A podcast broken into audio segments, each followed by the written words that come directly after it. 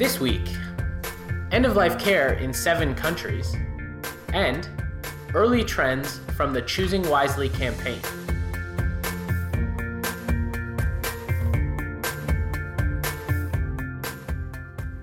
Hello, and welcome to The Rounds Table, a weekly podcast about major new research in medicine hosted online at Healthy Debate. I'm your host, Amol Verma. I'm a resident in general internal medicine at the University of Toronto. And today I'm joined by, for the very first time, a new guest, Kieran Quinn. Kieran is a resident in internal medicine at the University of Toronto. Hey, Kieran, uh, welcome. Thank you, Amol. It's great to be here. Happy to be on for the first time. Yeah, really, really uh, excited to have you. Thanks for reaching out. So, Kieran reached out and said he wanted to talk about end of life care. It's, I know it's really important to you. It's something that uh, you think is uh, really important, and you're sort of orienting your career around it. So, we're excited to have you here to talk about that.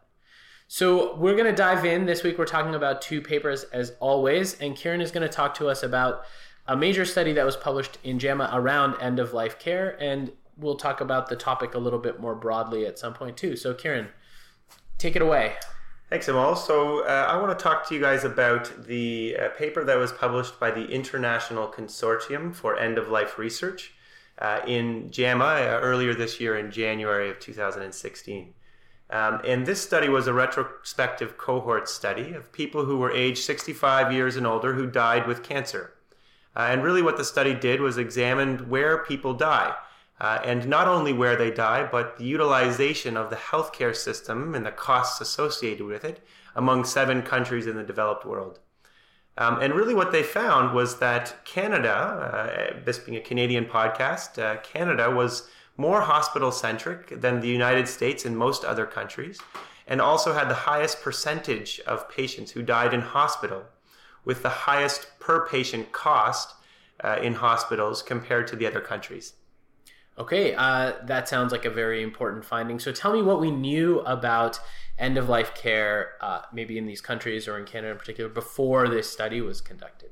Right. So uh, I'm going to talk to you about the Canadian data. Um, and every year, about 270,000 people die in Canada. Um, and about 76,000 of those individuals die uh, with cancer. Um, and part of uh, today's uh, discussion is to look at uh, end of life care and also having honest and candid discussions about the costs associated with it. So tell me what these authors did to study this problem. Um, it's a complicated study because the, uh, it comes from uh, seven uh, developed countries in the world. Um, but what the authors did was they took a cohort of patients who were over the age of 65, who uh, also had a diagnosis of some form of cancer, um, and they looked at uh, administrative and registry data sets to determine a number of, of things. Uh, one was the number of deaths uh, that occurred in acute care hospitals. Number two was uh, what they called inpatient utilization measures, which included emergency department visits, uh, admission to hospital, and also admissions to the intensive care unit. Three were outpatient utilization measures, which was primarily the use of chemotherapy in these individuals. Um, and the fourth uh, were hospital expenditures, uh, and whether that came from commercial or government insurance payment programs, depending on the countries in which the data came from. Uh, they looked at these expenditures uh, in the last 180 days of life, uh, as well as the last 30 days of life before before death. Okay, uh, and so what did they find? Um, so they found a lot of things, and there's a lot of data to be to be presented. Uh, what they did find, however, was that Canada had uh, among the highest death rate in acute care hospitals. They found 52% of patients with cancer died uh, in, an, in some acute care hospital. Um, and uh, in Canada, we like to compare ourselves to the United States, uh, which is not far away from us. Uh, and the United States fared much better. Only 22% of individuals died in acute care hospitals. And what about other other jurisdictions? Um, so other jurisdictions were varied. Um, if we look at England, um, they had uh, a lower rate of, uh, of death in hospital by about 10%. So about 42% of patients died uh, in hospital uh, compared to Canada. Uh, and then the other countries included were Norway, the Netherlands, Germany, and Belgium.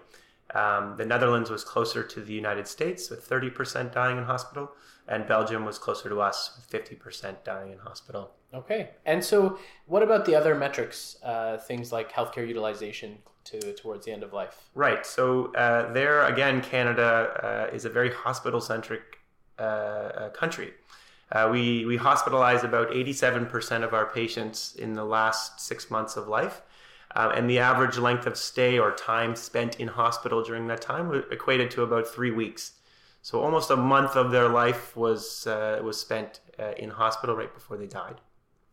Uh, we admit 15% uh, of our patients to the intensive care unit, wow. which was actually uh, in the middle of all of the different countries. and again, comparing to the United States, as we love to do, uh, the U.S. Uh, actually admits 40% of their patients to the intensive care unit, so so a lot more than us uh, in in patients' last uh, days of life. With regards to how often patients visit the emergency department, uh, in Canada, almost nine out of ten, so 88% of patients visit the uh, emergency department at least once in the last six months of life for some problem.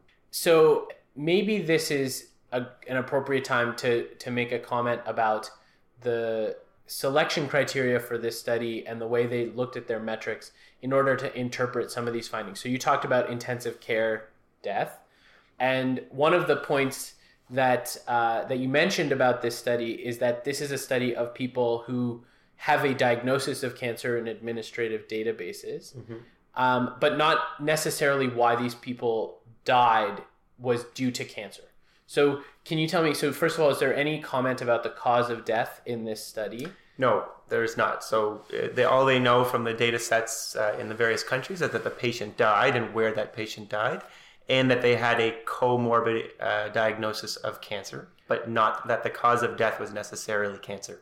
And so, I think one of the underlying implications of the way you know we all read this data is that less death in hospital is better right? Like the or less death in the intensive care unit is better. And probably to some extent that's true. I think we would agree that some, to some extent less death in hospital might be better, but for some people it might be, you know, appropriate. And especially in a setting where the cause of death isn't necessarily cancer or a terminal illness, it's not a it may not be unreasonable that 15% of these people died in the intensive care unit. You know, I think when we hear if you just listen to the study at face value, it sounds like, oh, 15% of patients who died from cancer died in the ICU, but that's not necessarily the case. It's 15% of people who died with cancer correct may have died in the ICU. And so that, you know, uh, yeah, makes I it a little bit more challenging. I think your point is is is right on um, in that uh, some of these individuals uh, will die in hospital from causes other than cancer and require them to be in hospital. A prototypical example uh, might be a pulmonary embolism, a clot uh, in their lungs that can be associated with many different forms of cancer. Um, and certainly the symptoms uh, related to that uh, uh, presentation might be such that they couldn't comfortably be, be managed at home or somewhere outside of the hospital. Or they may, uh, they may have died of some other cause that, that isn't reported in this study. Um, but I think one thing that's important to highlight is that there was a survey done of Canadians uh, over the age of 65 um, and asking them uh, what type of care they would like to receive near the end of life. And this was not patients, uh, Canadians with cancer, it was just any Canadians who were hospitalized in general. And importantly, that study found that 70% of elderly Canadians reported in this survey that they would want what we call comfort measures, just care that's focused on relief of suffering, and they would like to be at home to receive that care rather than life prolonging treatments that are often delivered in settings like the intensive care unit and to some extent the acute care setting. Um, and the data shows that 50% of our patients die in hospital. So, in some respect, we're not meeting the needs uh, or the wants of our patients, um, and we need to do better. Yeah, and so can I ask you a question about how palliative care facilities are coded in this type of data? In the sense, is a palliative care unit, uh, an inpatient palliative care unit, considered an acute care facility? Do you know? Uh, in this, so with regards to a palliative care unit, I don't know the answer to that question from this study. They don't actually make it clear from what I've seen, but they do comment that uh, nursing homes, for example, are not considered to be uh, acute uh, care institutions. Um, and hospices, uh, which are very uh, prevalent in the United States and in Canada, we have very few of them, if any at all, uh, are also not considered an acute care setting. Um, and potentially one of the reasons why Canadians die so much more frequently in hospital is our lack of infrastructure in having palliative care units and hospice uh, type settings to care for these individuals. Okay, yeah. So I guess that's a potential limitation of this study would be if if they were unable to exclude inpatient palliative care facilities, let's say in Canada, as opposed to which might be the equivalent of a hospice facility at another in another country like the United States. Maybe that might explain some of the differences. But what do you think are the major explanations of the big differences between Canada and the other countries uh, in this study? I think that. Um for me, in my experience in the healthcare system and what I understand of palliative care and the delivery of it in Canada, is that Canada has a major shortage of access to palliative care. And a lot of that is not uh, driven by uh, good intentions, it's driven by our geographic nature of our country and how large and spread out we are. And so, for example, in urban centers, access to palliative care is actually quite robust, and many patients are able to receive that. Um, but in northern Canada, uh, certainly, there is little to no palliative care available, and the, the uh, extent of palliative care units are very, very limited in those settings as well. Um, so I think that that is a major challenge that's unique to Canada and potentially accounts for one of the reasons that many of our patients die in hospital. Okay, so we've talked about some of the uh, important methodological limitations of this study. You mentioned that this we don't know about the the cause of death in this study. Um, are there any other limitations you want to comment on from this study? Yeah, these are probably more minor limitations, but but always important to highlight when when analyzing a study and looking at potential reasons for differences between their outcomes. Um, and when it comes to the Canadian data that they used for the study, they actually used the Ontario Ontario's health data because Ontario has a very rich uh, administrative data set. Um, uh, but uh, you know, Ontario represents only about thirty percent of the entire population of Canada, uh, and certainly other provinces may have slightly different practices uh, that would influence the rates of death, for example, in those provinces.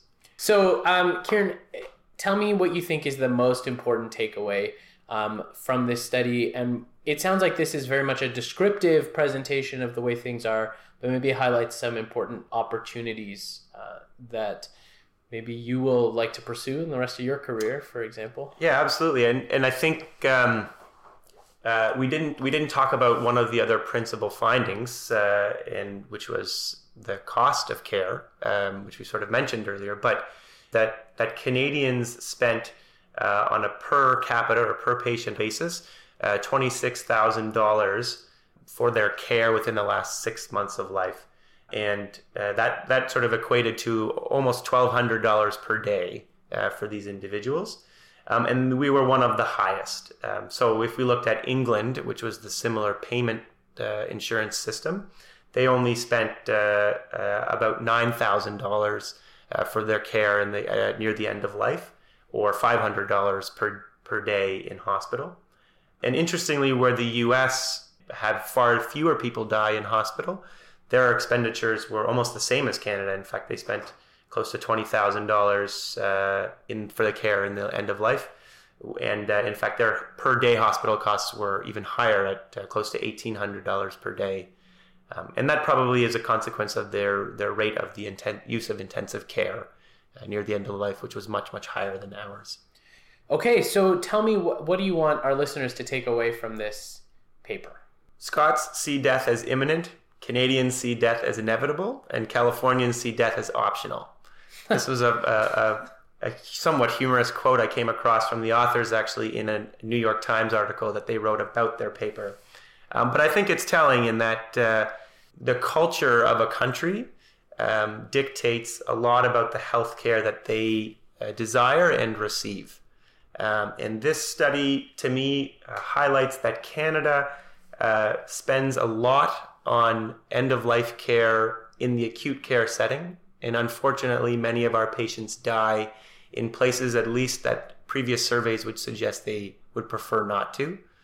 Um, and and so I think we need to work on strategies to to change that. Uh, and that, for me, principally comes from improving access to palliative care uh, uh, across the country. Um, and as you said, my my future career interests lie in this in this realm, and I hope to uh, both study intensively with high quality research, but also implement uh, ways in which we can deliver better care that uh, may or may not cost less than the existing uh, healthcare um, provisions that we have uh, for our patients who die with cancer. Thanks so much, Kieran. Let's change gears. And uh, I want to talk about an early evaluation of trends around the Choosing Wisely campaign. Looking forward to it. So, um, I want to talk about a paper that was published by Rosenberg and colleagues in JAMA Internal Medicine, um, looking at early trends among seven recommendations from the Choosing Wisely campaign. This was a uh, retrospective analysis of insurance claims for 25 million people in the United States and basically showed that for these seven recommendations, there were only marginal, if any, changes at all in the recommendations sort of before and after the recommendations were made by Choosing Wisely. So I've chosen wisely and learned uh, as much as I could about this choosing wisely campaign, Amol. But tell me what what the background on it is, what we know about it, and why it's important uh, moving forward. So uh, most of our listeners are probably familiar with the Choosing Wisely campaign, which is a physician-led movement uh, that started in the United States and has now disseminated to a number of countries around the world, including Canada which is an effort to promote conversations between patients and uh, physicians around unnecessary care, overuse and waste and harms of unnecessary care. Um, and the campaign was piloted in 2009 and ultimately became a champion initiative of the American Board of Internal Medicine Foundation and has really grown since 2012 is when the major sort of expansion started happening. It's now been taken up by sort of hundreds of subspecialty groups, uh, physician groups in the United States and uh, dozens in Canada have produced lists of tests or treatments which they believe to be unnecessary or harmful.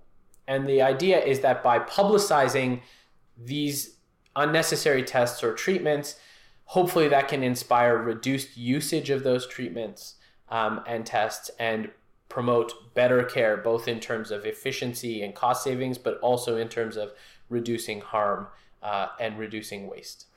So tell me, Amol, how did they go about answering these questions? Yeah, so these authors, so this is a very challenging uh, question to evaluate, which is what is the effect of the Choosing Wisely campaign?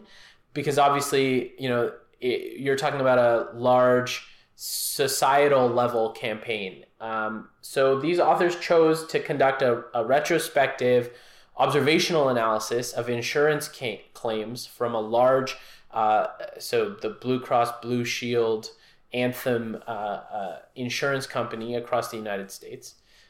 So it, it was coverage of about 25 million people. They picked seven low value services that came up in a number of different choosing wisely uh, campaign lists. And so the seven services they picked were, uh, were imaging tests for headache with where there was no red flags, uh, cardiac imaging in patients who did not have a history of cardiac conditions, perioperative chest x-rays when patients had normal history and physical examination, low back pain imaging uh, in patients who did not have red flags, HPV testing uh, for women younger than 30 years old, uh, antibiotics for acute sinusitis, and prescription of anti inflammatory medication for patients who had contraindications due to things like hypertension, heart failure, or chronic kidney disease. So these authors used uh, medical and pharmacy data from uh, administrative claims uh, to evaluate the use of these tests or treatments. And basically, they started in 2010 and looked as far forward as 2013. And they looked at the quarterly use of these tests in this population. So, how many of these tests were used each quarter in this population? And the seven choosing wisely recommendations were published in the second quarter of 2012. So basically, right in the middle. They looked about a year and a half before, uh, or two years before, and about a year and a half after. Um, to see if there were any trends they could observe in the change in the use of these tests and to see whether the publication of the Choosing Wisely recommendations caused any noticeable change. So, a pre implementation and post implementation analysis following the introduction of Choosing Wisely campaign. Yeah, that's right. And I think the word implementation there we have to use a bit carefully because it's not clear that there were any interventions or anything implemented around these specific recommendations within this patient population. It was just that that's when the Choosing Wisely lists were published, you know, on a national scale. And so here's what they found. Basically, they found that there was no real difference in any of the seven services. If we want to get into it a little bit more granularly, they found that two services were used very frequently. So, chest x rays in people who were going for surgery who did not have a very remarkable history were used at almost a rate of 90% in wow. the in the in this population of people going for uh, surgeries uh, antibiotics for acute sinusitis were used at a rate of about 80% of people who had an acute sinusitis received an, an antibiotic. Um, whereas some tests and services were used at a very low rate. So, uh, HPV testing or PAP testing in uh, women under the age of 30 was at a rate of less than 5%. Cardiac imaging for people without a history or concern, again, around about 5%. So, there's a pretty big spread in the use of these seven things that have been declared as low value care. And that's interesting and important in and of itself. Yeah, so I, I just had a question about that. Did, did before choosing wisely created these lists in the individual uh, societies, did they know that sorry, did they know how frequently that these tests or interventions were being used and that helped guide them in creating these lists? Or were they simply the opinion of uh, a variety of society members based on on personal experiences. Yeah, so one of the strengths and also, you know, weaknesses of the Choosing Wisely campaign is that it's been a very grassroots driven movement. And so what that means is that each physician organization created a list of what they described to be low value services but there's no uniform methodology for the development of those lists. And so each list, each physician group adopt could have adopted a different strategy. They were told to prioritize certain certain things. They were told to prioritize things that caused harm as things that we should stop doing. They're also told to prioritize things that were common and things that were within the purview of their specialty. And so common things were meant to be uh, ranked highly on these lists as things that we should stop doing but there was no uniform method for identifying what those things are and as you can see within the seven recommendations that were chosen to be evaluated by these authors, some were very common and some were not very common at all. Right. Um, and as I mentioned, so there was no real difference across the study period in any of these. There were small uh, uh, differences in some. So for headache imaging and cardiac imaging, there was a small statistically significant reduction in use by about 1% around about 1%. Um, but you know whether that's a clinically meaningful change in that time period is very debatable. So I think the main message to take away is that there really doesn't seem to have been a large effect of the choosing wisely campaign method in terms of the utilization of these seven tests in the first year and a half after the campaign was launched. So before I ask you the elephant in the room, uh, any specific methodological concerns around this study? Well, now I'm curious about what the elephant in the room is, but I'm gonna. So, in terms of limitations of the study, I mean, there's there's there are a couple. So, one is that this is based on administrative claims data. So, choosing wisely is all about appropriateness and encouraging conversations between patients and physicians, and those are, by their nature, nuanced decisions. Um, whereas administrative claims data, by their nature, lack all nuance. And so, um, you know, the ability to evaluate appropriateness with this methodology is a little bit questionable. So, for example, some of these things like uh, imaging tests for headache in the absence of complicated conditions may be difficult to capture from uh, administrative codes, right? So one of the, for example, one potential complicating condition for a headache would be whether it's a sudden or first onset headache, right? And that's not necessarily going to be in an administrative code. Similarly, if the headache uh, wakes you up in the middle of the night, right? Um, but again, may not be an administrative code. So there are certainly some limitations around the use of claims data to evaluate these things. The second thing, and probably more important uh, critique of this, is that there's no control for secular trends over time. So, you know, to be able to say that this is all attributed to choosing wisely, either as a success or as a failure, um, is challenging in the absence of a control population um, or in the absence of really a long set of trends over time. And we, you know, this is a, a three, approximately three year study period. And you could ask the question is a year and a half of time after a campaign enough time to really be evaluating for a difference? Right. So let's cut to the brass tacks here.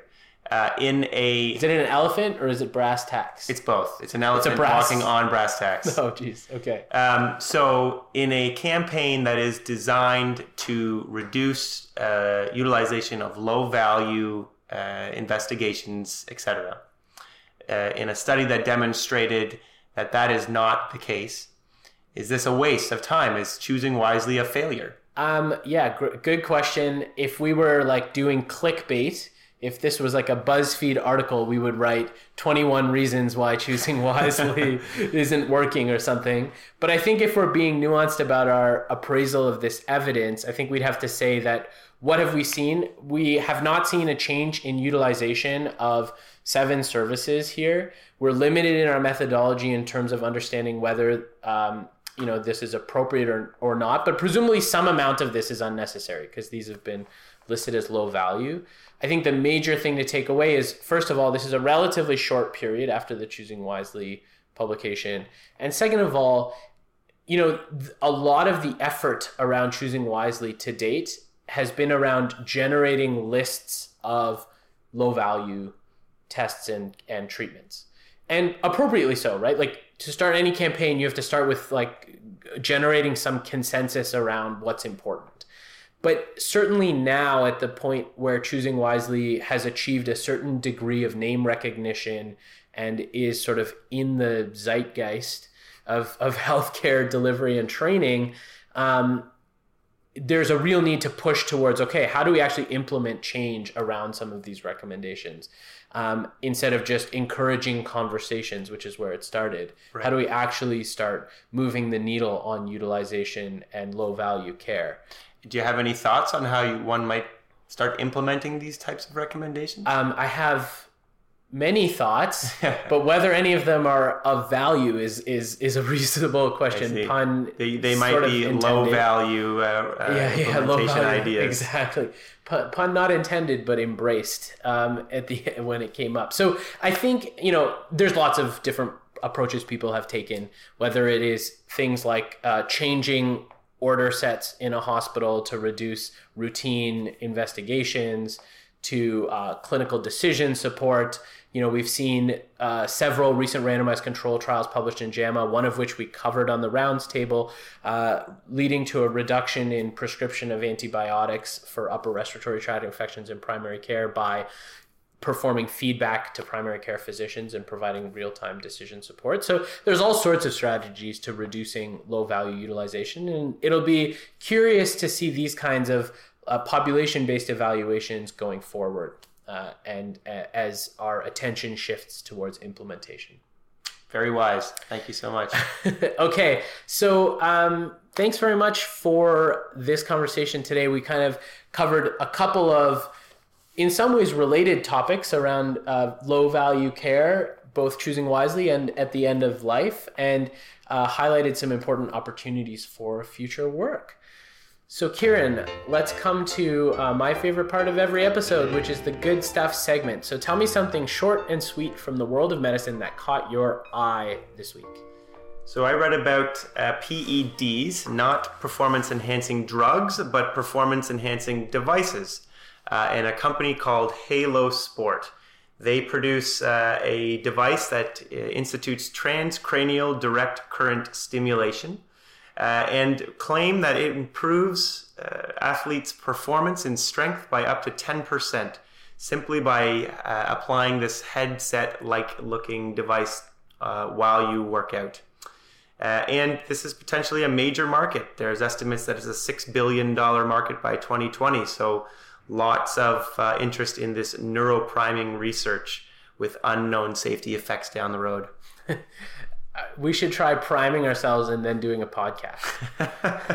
Let's see if we can get through it 10% faster. Yeah, t- to our listeners who are current, what you don't know is that actually we we replaced most of our talking in this podcast with subtle wave energy. So you've been having this kind of neuro enhancement for the last 20 minutes. Do you feel better for it? Okay. So my good stuff is um, an article that was uh, published in the Atlantic called How a Small Town Became the Capital of HIV in America. So, this is an article about Austin, Indiana, which is a tiny town of just 4,100 people. And this town became the epicenter of the single largest HIV outbreak in US history in December of 2014. So, Austin went from having approximately three cases of HIV per year to 180 in 2015, which is a prevalence rate close to that seen in sub Saharan Africa. The town also has an incredibly high proportion of uh, intravenous drug users. So, of the 4,100 people in the town, an estimated 500 people are using intravenous drugs. Um, wow. So that's a remarkably high that's incredible. Uh, population. And so this article gets into um, a really beautiful piece of reporting, sort of painting a picture of the town, describing some of the inhabitants, describing the social situation, and uh, postulating a theory around uh, how the coexistence of intravenous drug use and HIV may have emerged. Uh, and so I strongly encourage you have a read. Absolutely. I'm looking forward to having a read myself. Okay, thanks, Kieran. Uh, I'm glad we got to talk today. Welcome to the Rounds Table. I hope we can do it again sometime. Thank you for having me here. It's been a pleasure. The Rounds Table is hosted online by Healthy Debate. You can find us at healthydebate.ca slash the rounds table. Follow us on Twitter at rounds table, or find us on Facebook at facebook.com slash roundstable podcast. Thanks for listening.